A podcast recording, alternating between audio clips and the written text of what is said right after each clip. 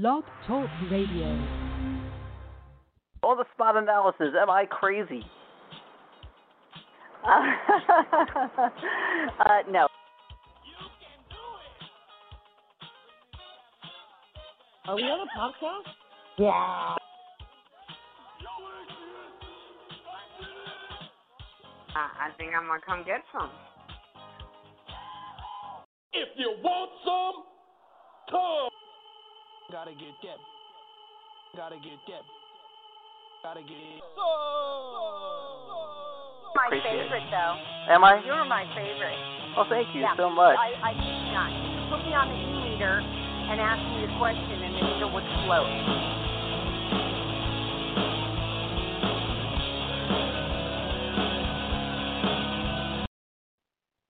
All right, welcome to Come Get Some, day 76.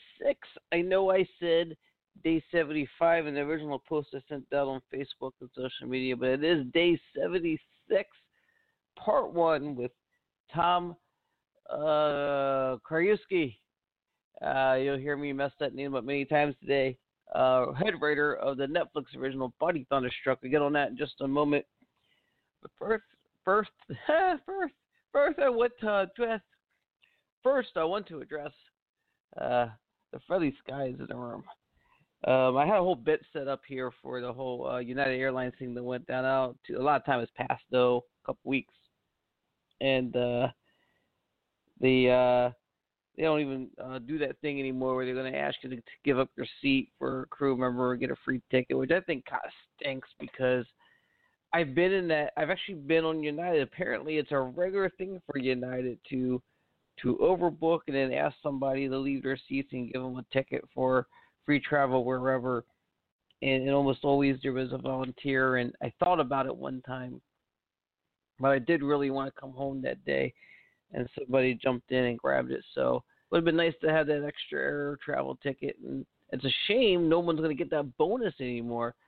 Uh, just because uh, what happened with this this Asian doctor who you know, was inappropriately and wrongfully attacked uh, by police or, or I don't know if it was security or police there at the airline. It's a good thing though, because they probably would have come up with different ways of uh, of enticing people out of their seats, like really inappropriate culture things, like you know, free Benihana's tickets or something, or, or free bucket of chicken, whatever, and and that wouldn't have gone over very well with anybody. So I mean, I would have suggested. Here, here's what I would suggest, and this is the bit I lost. I can't use right now, but what I would suggest is that the pilot would chime in, or, or whoever the head steward is, and suggest, uh, okay, well, we've tried everything we could to get a free seat. We definitely, uh, desperately need a seat open here on this flight. Uh, please, by all means, uh, we are offering first come, first serve only. Uh, whatever the going rate is uh, for out of court settlement on assault, uh, battery, humiliation, damages charges, uh, whatever that going rate is, to the first four passengers leave their seats. Uh, please don't rush to front of the plane. That's what I would do anyway. Uh, so uh, also, I took a week off from podcasting, and the week before that, I had the inability to speak on that Thursday two weeks ago. So it's my first day back from all that and I'm three weeks removed from WrestleMania, a little late for a WrestleMania review, so I'll do a very, very brief one today.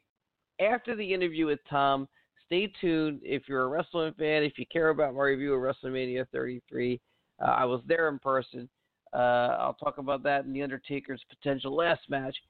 Again, after Tom Krajewski. I can't say his name. After Tom's interview. Uh, here it is right now. Here it is. Uh, Tom's a great guy uh, uh, right now. All right. Once again, I always have the guest I have today. I am lucky to have the head writer of a hit Netflix original series, the animated series. You're laughing at that. Buddy Thunderstruck, Tom Kiyowski. I, I, I we, we, we we talked a long time about it. Did I get close? Yeah, the. J is I- silent. I, I don't care. Kiyowski. We just talked about it before I hit record, and I still blew it. hey, Um, thanks for calling it a, a hit series. I appreciate that. Uh, Isn't it though? hit series. Until Yeah, sure. when I heard about it, I didn't before I heard about it. I never heard about it, but when it, once I heard about it, I started seeing just stuff all over the internet about it. Yeah, we got uh, we got some good good fans, man. Uh, a lot of furries are are fans actually. If you know what furries are. Oh my God, are you serious? Yeah, they loved it. They loved like the whole puppet stuff and like, you know, it's pretty crazy. It was unexpected, but it's cool. Like they they really respond to the show. So um, you know, we got an audience at least. so. So how do you feel about furries? I didn't even think this was ever going to come up, but how do you feel about furries? Because I feel like they're like the new the new transgender where where we have to accept them or something, or just. You know. I'm Mr. Like I'll accept anything. I don't care as long as you're not hurting anybody. Do what you want. It's it's totally cool with me, man. So that, like that's a great attitude. That's a great attitude. Seriously, like I just man, I live in LA. So everybody's pretty much like that. We're like just do whatever you want. Just don't just don't hurt me. I don't care what you what what you do in your bedroom. Uh, as long as you know you're not texting me pictures of it to creep me out or whatever. But yeah, so it's cool. Awesome, awesome. Now this you're no stranger to podcasts, and let's hit on this real quick because first thing I want to do uh, when I get a guest, like like I didn't know much about you beforehand, Tom, to be honest, and, and uh, I want to know about you. That's why I put you on the show, and, and I got to do the research. Part of my research was to go, hey, Tom's on a half hour uh, happy hour show on the Nerdist podcast with uh, Alison Yeah. Haislip and uh, Alex Albrecht, right? Yeah, you know them? Yeah, have you heard of them? Because they were like big and like I, well, huge, like yeah. Well, Alex sounds familiar. I probably know who he is if I if if I go back in the archives of television. you know. You know who Alison is? Now, Alison obviously. Alison was the young lady. This is the same one from G4, right? From the Attack of the Show. Okay, so she was the one set up for failure. And the reason I say Was she? well, come on now. Now there was there was a there was a time when everybody every everybody males 18 to or 14 to 38 came home from work or whatever and got excited to watch. G4 and he wanted to see what Olivia Munn was gonna lick next. And there's this blonde chick standing there. and they go, Oh, man. Poor Alison. But Yeah. she she she actually warmed the hearts of the, the viewers, and, and she became a favorite too. I was like, well, at least we got Alison today. Yeah. she uh she's great. She's thankfully, you know, she's been super cool to me, so you know, I can't say anything bad about her, although I'd love to. I'll tell you off the air how terrible she is. Right now, she is fantastic and She seems and, it. and lovely. She sees it. Uh, but, well, so I'm on that podcast on Nerdist, and like that's fun, man. We do that every week, and we got you know a lot of loyal listeners. So yeah. yeah, it's cool, man. Now, that's Chris Hardwick's invention, right? That's his whole thing, right? That's his gene child. Yeah, Nerdist is Chris Hardwick, and like that guy, man, is just like he's doing everything as you see. He's on TV all the time, posting everything, new shows. But yeah, Nerdist is his, and we're like super lucky to be a part of it. Like Alison and Alex have obviously known Chris for a long time from G4 and everything else. So yeah, it's it's pretty cool to be part of Nerdist.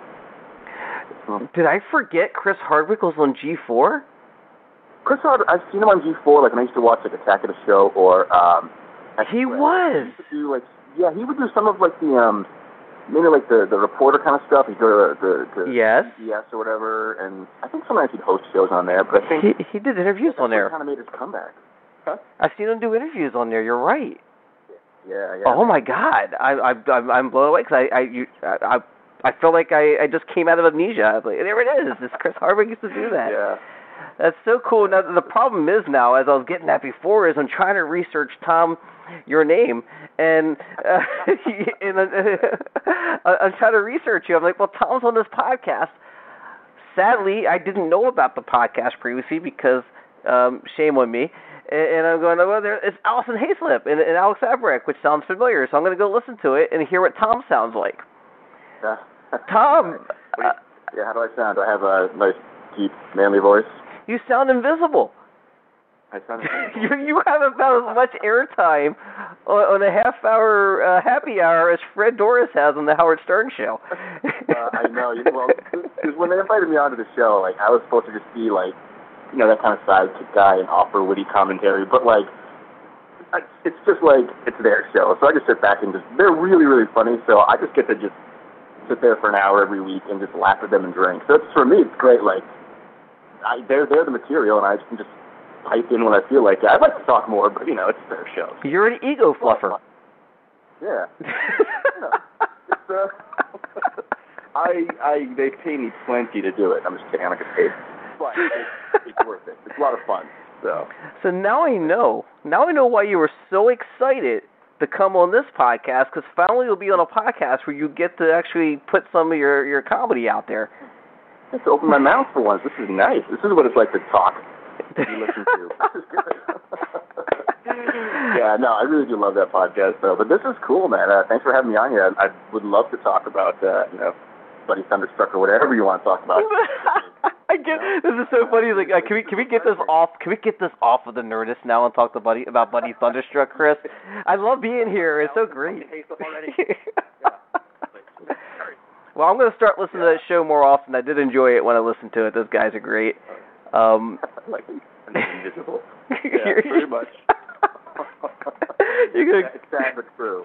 Thanks for having me on the show, Chris. Uh, it was a great interview. Thank you. Bye. Oh, what an asshole. I would shoot myself now for being invisible on a podcast listened to by thousands, and no one knows who I am. Yeah. But here's something great. I did research you pretty deeply, and uh, that, that didn't sound right. But I did research you pretty thoroughly, and uh, I found you were a production assistant early on in your career on the Anna Nicole show.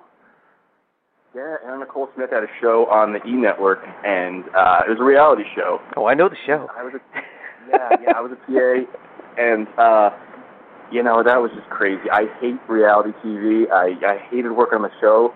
But Mm. she was really nice. Like she was always very polite and nice to me. So I can't say a bad thing about her. She was she was great. I mean, I had to drive her and her lawyer and her son around every once in a while. I had to drive her son to school for a week, uh, and I had to drive Anna here and there once in a while. It was really those were actually okay times. So I got to drive them around. But like, man, being a PA on a reality show is just horrible. So I had to get out of that. But uh, yeah, man, that was a long time ago. Does it feel fake? Oh, it's you know a, a lot of reality shows kind of they have producers kind of help steer stories in a certain direction and kind of Mhm. create drama. So yeah, a little fake. But, a little you know, fake. dead now, she can't sue me. I don't think. Ah. But uh, poor, poor, poor girl, man. Oh man. No, uh, we don't want to speak Yeah. ill of the deceased, but did, you have some indication? Were you able to, were you able to deduce in your own mind? Did you did you look at those guys, at that family, that and, and think this is going in a bad direction? Were you- able to foresee how this all ended? You know, not really. I mean, like it looks like after we did the show, she started to make like another comeback. She started like dieting and exercising, Mhm. and and she really looked like she was gonna do something more. I think she was doing some promotions for some some weight loss products. So when when I was on the show, like I started on the show right in the middle of you know just her being who she was, and it was it, I didn't enjoy it because I don't know I didn't like seeing her being kind of like taken advantage of by a TV show, but you know she did it willingly and she was a great sport, but yeah, no, I couldn't I couldn't foresee anything. I, I she really loved her son, like she really loved Daniel, and you could see that. Like she really they had a great relationship. So I mean that's like the saddest part, obviously them dying just like a few days apart, but. uh Mm. yeah, I mean that's that's really a tragedy. I mean they were they were all really nice to me, so now Okay. I'm depressed. I'm gonna go drink. Yeah, I, I, this is this is like the worst idea ever to come on this show. Come on, come get some the positivity show. Where I'll talk trash about Alison Haislip, the Nerdist, and and, and Anna Nicole Smith, and bring you down. Fucking that. Jesus Christ. Moving on. so, love Alexander. Uh, so Buddy Thunderstruck. Yeah, yeah. Oh yeah, that show that I'm on that I want to keep promoting. Yeah, what about it? that wasn't your first uh your first hurrah. You've done, you've written for all kinds of pre-existing shows like uh, Fairly Odd Parents, Penguins of Madagascar, Ninja Turtles, and Max Steel, to, to name a few. What was that? Like, that was you getting your feet wet, right? That was you actually getting into writing, into the writing room. Yeah, pretty much. I mean, I started Nickelodeon like back in 2002 um, as like an assistant to the producers on a, a preschool show, and then from there I just moved up and uh, you know get freelance gigs on some of those shows like Fairly Odd Parents and Ninja Turtles. Uh, I was started off as a staff writer there on an old show called Cat Scratch, which I loved. It was a very dumb, silly show, but that was the very first show I wrote for, Cat Scratch on Nickelodeon. Okay. Um, and that's yeah, that, nobody really remembers it. We only gave it like one season, which is too bad. But you can find it online places. It's just dumb funny. Um, People talk about and, it. Yeah, I mean, I do they really? I, that'd be awesome. Yeah, I've seen it brought up. Okay, cool. It's that was all fun. And then yeah, man, just you know, Buddy Thunderstruck was the first show where I really was like the story editor, which is the head writer of the show, and I wrote like almost every episode, which you don't normally do, but we were in a time crunch, so I was like, all right, I'll write all these scripts. But uh, yeah, all those other shows are like great training, a lot of fun. Animation is just a great business to be in because everybody's just like so creative, and you're just working in like a positive environment. So I have no complaints, man. Could get paid more, but no complaints. I always wondered about this when you when you walk into as a writer to a pre-existing program because. Yeah. I, and you know what? I I missed the boat on this growing up. I didn't really notice until I started seeing. Oh, this person wrote this episode. This person. Uh, people actually write episodes. Different writers for the same story, the same characters. Is that kind of intimidating when you sit down for Ninja Turtles to write a, a script? Do, do people always correct you a lot that this is not what Shredder would say or something like that? Yeah, yeah, pretty much. I mean, like you'll working as a writer under other story editors. Story editors tend to change a lot of your script anyway, so it's kind of expected. Uh, it takes a while to get used to. You're kind of insulted at first. You're like, oh, did I not write a good script? But it's just common. Like when someone hands me a script, and I'm the story editor, I rewrite most of it. Doesn't mean I did a bad job at all. It's just kind of what we do. Um, so like walking into a room like Ninja Turtles, uh, luckily like in animation, I generally know most of the people on most of the shows around town. So now I have a good relationship. My friend was running Ninja Turtles at the time, so we just had a great, you know, that was easy for me. He really, I mean, you're right, Ninja Turtles, you kind of get it. Right. you already know who they are.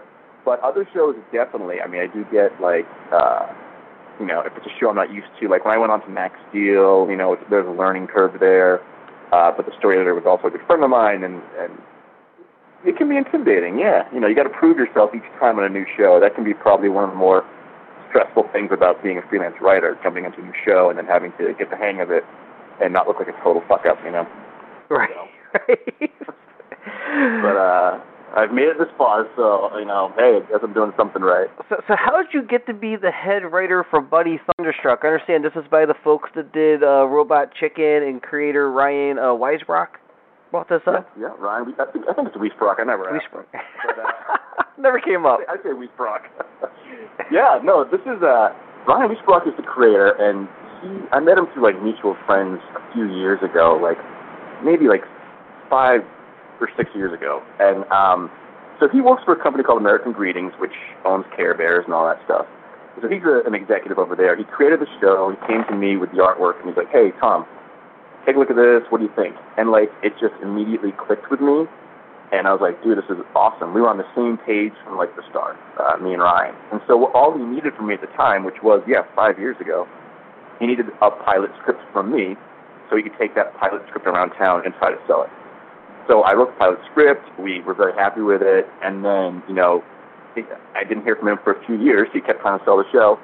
And then finally he sold it to Netflix, uh, you know, about two years ago. Uh, so yeah, like after three years after I wrote the pilot, he finally sold it and then just asked me to come back on the show uh, because we had such a good time doing it together. So that's how I got it. I got kind of lucky um, that he sold the show because it's kind of rare, you know, in animation. There's so much competition and there's Yeah. So few outlets for it. You know, you have Nickelodeon, Disney, Netflix now. I mean, there's not much for animation. So when he sold the show, it's like great. I'll I'll come right on the story editor, no problem. Uh, yeah, so it was like the it's the best, most fun show I've ever worked on. So, you know, I owe a lot to Ryan for that. So, So- so- listening. Great guy. Great, great guy. Can't stand him. Um, Definitely. yeah. so that's how I got it. That's the long-winded way of telling you how I got that job. That's okay. That's okay. That's good. That's good. That you're long-winded. It's not other people's long-winded. So I'm happy with with, with that answer. Um, Good. Ryan Wiesbrock. Um, when he it's not his own vision. Then you it's kind of a shared vision. You helped him create this vision. Is that is that not right? Yeah, I mean, like he came to me with most the uh, most everything on the show. Like he had the the way the characters are now. He had you know drawn them in 2D. As you see them now, they're puppets. Right. and his drawings were like gorgeous and they did this amazing you know transition from bringing those from 2D and 3D puppets amazingly so when he came to me with all this amazing artwork that sold me right away uh, and the story was just simple enough and he already had like the show bible so he kind of had all the characters thought out and I just totally got it. I mean, I pretty much think I can write anything if you come to me. so, it, but like this one really spoke to me. So all I really did was just help them come up with some stories, and then that pilot script, and yeah, man, we just share that same dumb sense of humor. It's a dumb, dumb show, and I love it. It's a great You know, dumb show. I was reading reviews. I was reading reviews for Buddy Thunderstruck. Now I watched a few episodes too, and the show won me over with Auntie Uncle, by the way. But uh, Yeah. that's a, a pretty good moment. Oh yeah. It's a pretty funny moment in a show. I'm going like I'm trying to decide what I think of it. Trying to decide what I think of it. Oh my God, Auntie Uncle. just hits me.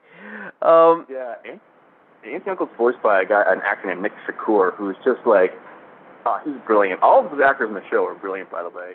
And when he does Auntie Uncle, it's just it's, people love him. so so what what is is Auntie Uncle? Is Auntie Uncle like a, a, a like a transgender? Is this a transgender character on Buddy Thunderstruck? You know, it's not something we ever discussed. I don't. It's Ryan's creation, so I have to ask him. It's not like we ever sat around talking about let's make a transgender character. It's not like something we were trying to like make fun of or address. I think it was just like weird to have someone named Auntie Uncle. Uh, so I don't think we were trying to to uh, you know More of a redneck thing. anything. Yeah, exactly. So uh, yeah, but glad you like her. She's. Well, well, I feel like I feel like I feel like if somebody watching it wants to make it a thing, positive or negative, they will. It'll it'll it'll be a thing when it's a thing. You got some great. You do have some great actors. Debi Derryberry. You got Jimmy Neutron on there.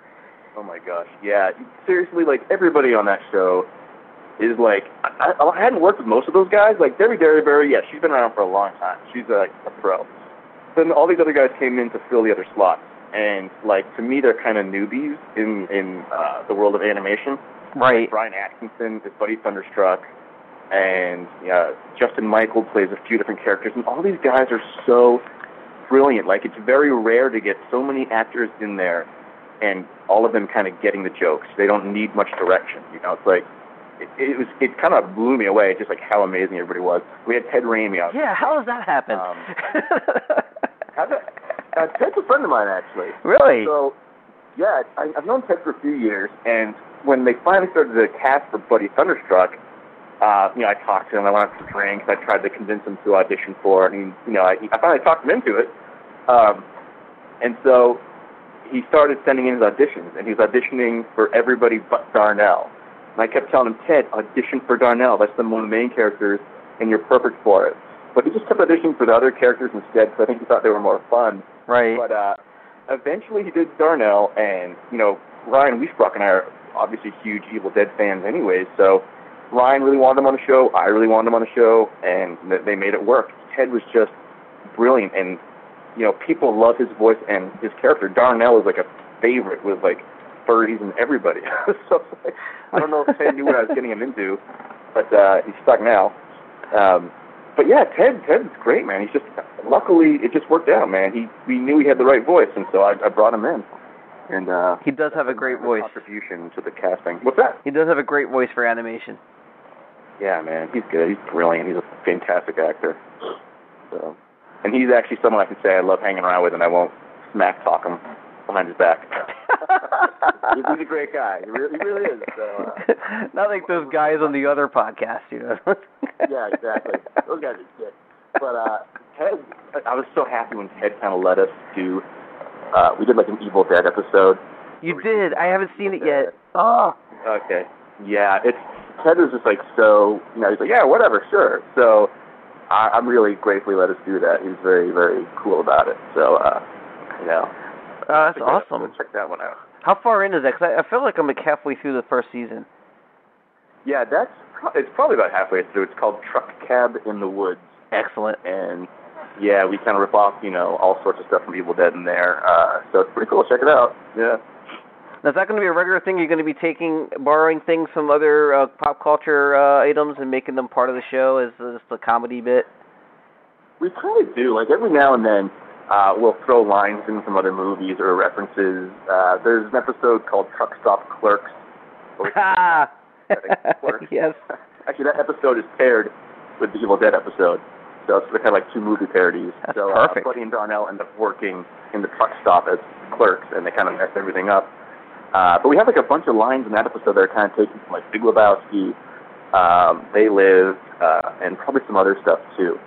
So we, I mean, we're not, we're not going to do full-on episodes that are like straight homage parodies to movies, but they're some are influenced by movies. But we don't want to hit it too strong in the head that we're just doing a, our version of the movie, you know. So No, when I we don't want to describe, like yeah. go ahead. I'm sorry. go ahead. I was just gonna say we don't yeah, we don't want to become like uh, you know ex- that's expected of us. We we want to be able to do our own original stories without looking like we're just you know being cheap and ripping off stuff like pop culture. Well, But it is par- parody's great. Um, Yeah.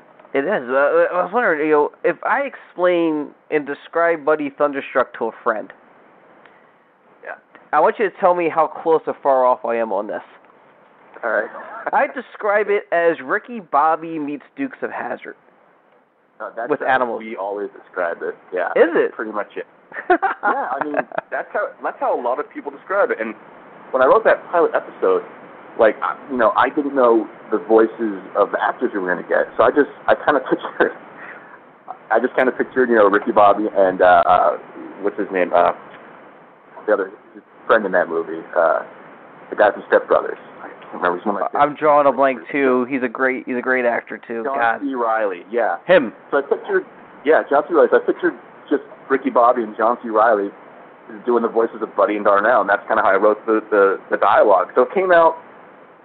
That that definitely influenced, you know, the jokes and the humor. I think those kinds of movies are just very dumb comedy. And luckily, when we the actors came in, uh, Brian Atkinson and and Ted as Darnell, like they just totally made it, you know, different. So it wasn't like a total ripoff. like they brought their own stuff to the characters, but it wasn't just, hey, that's uh, Will Ferrell and John C. Reilly being ripped off. So, but yeah, it really is. I think that's the influence, mainly Dukes of Hazzard, because the creator Ryan and I, we were both fans of that we were kids. Obviously, uh, that's our generation, the '80s.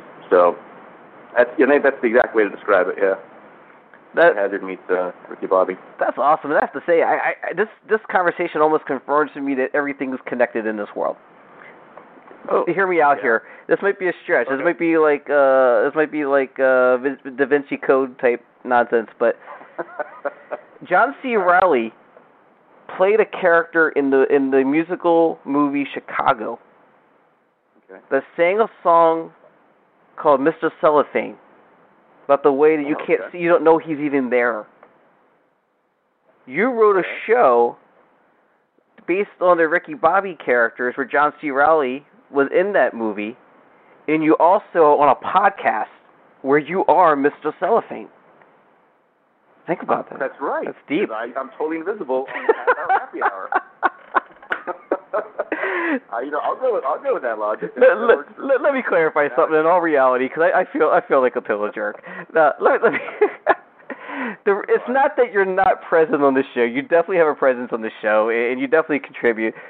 I I think I think I notice it differently because I'm trying to research you and see what you sound like before I talk to you, and I'm not getting any content, and that's why. But I it's know, not. I, I'm the laugh track on that show, and I'm fine with that because it's really just easy, man. Just show up, drink, and laugh. I can't uh, can't be upset with that. But yeah, you know, No, I guess I'm quiet sometimes on that show. Yeah, I'm not.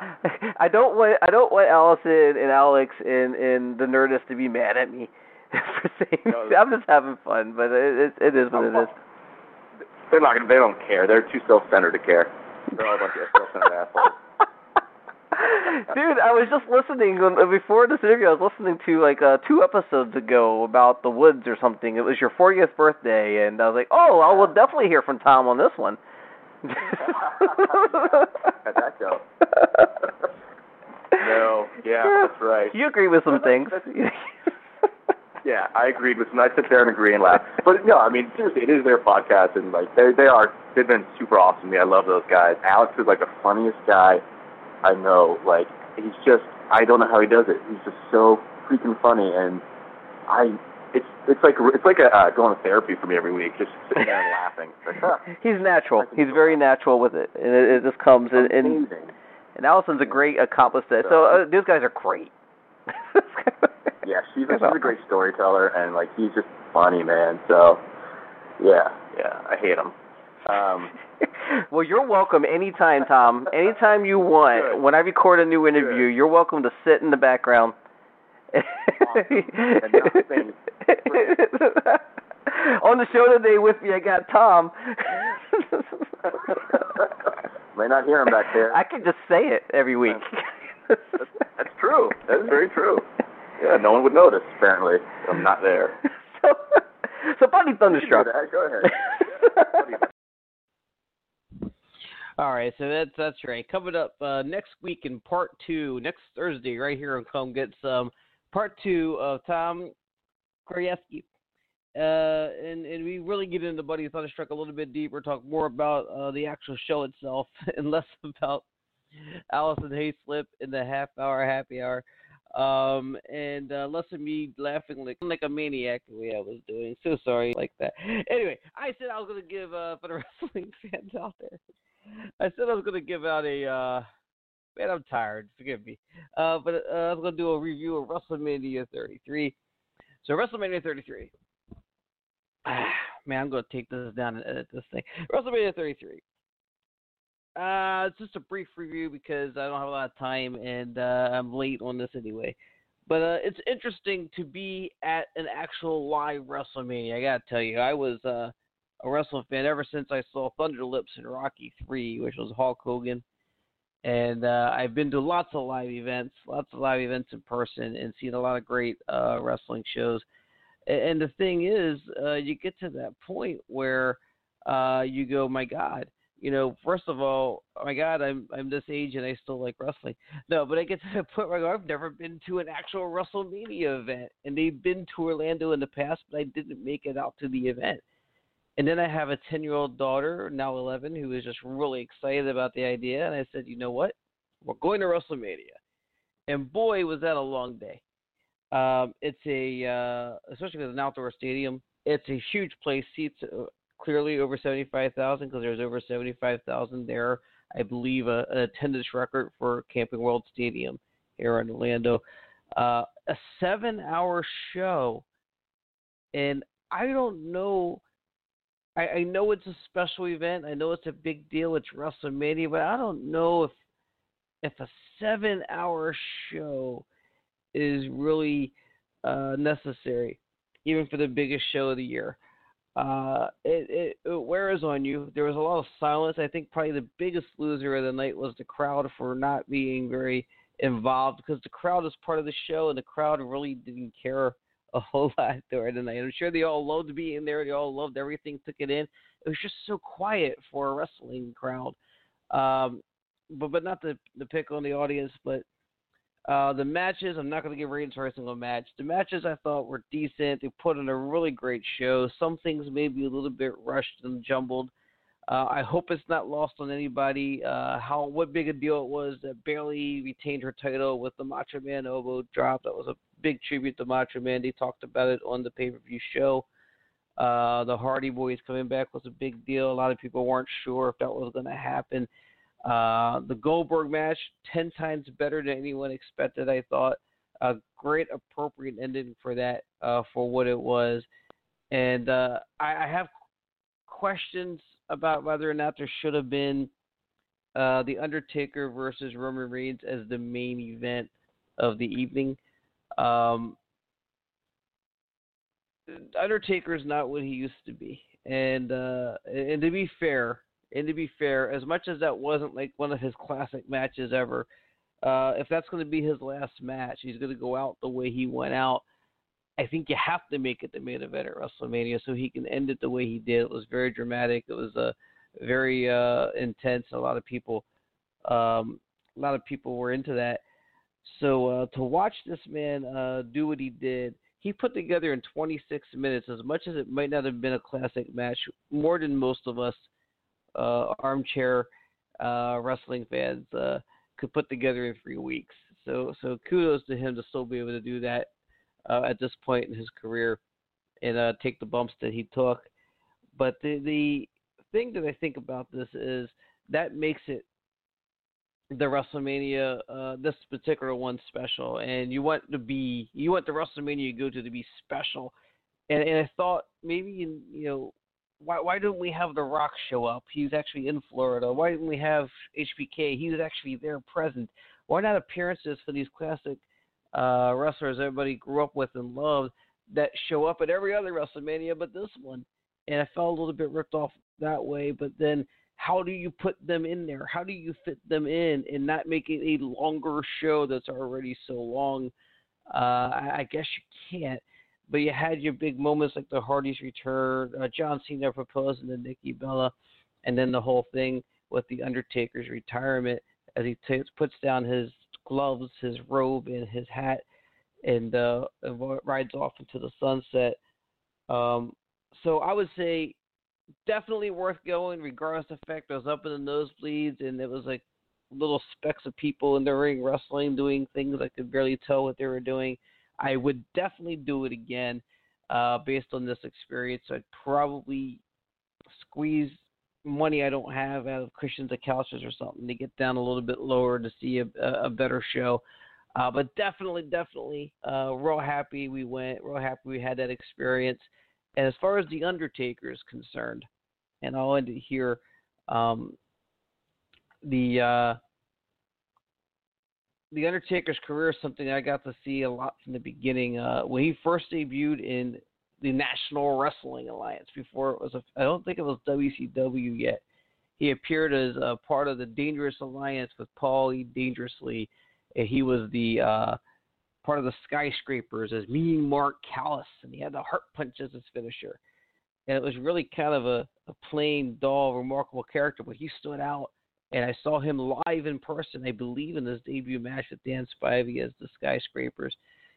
And um, for him to make it full circle, and you get to the point to where he's become the Undertaker, and he was the only real supernatural gimmick that would go uh, run its its gambit without being corny or without people really being annoyed by it. For some reason, whatever the way he pulled it off, the Undertaker could be the Undertaker and the supernatural creature, and nobody cared and uh, everybody loved him for it. Uh, so I, you know, I'll say it was great to be there alive for his first debut in the mainstream. It was great to be there alive for his final match. I didn't didn't even register to me that that's how that went down to like the day after WrestleMania. Um, but uh, that's my review. I think it was great. Uh, I think it could have been better, but it was great, and I'm glad we were there. Um, again, I just want to remind you guys next week uh, part two with Tom. Uh, it's more of a real discussion, less of me cackling like an idiot. Uh, also, uh, tomorrow on the Friday, come get sum extra Scientology edition. BBC reporter, the man that got me into understanding what Scientology was, that I learned about uh, the tactics and antics of Scientology from. Uh, he, he, was on Scientology in the aftermath of Leah Remini.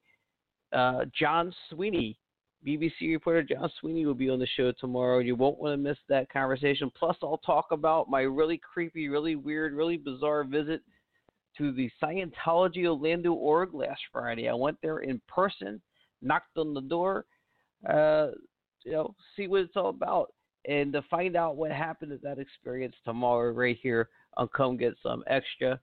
Um, until then, uh, that about sums it up. And uh, uh, I don't know if Undertaker will hear this, but uh, thank you, Taker.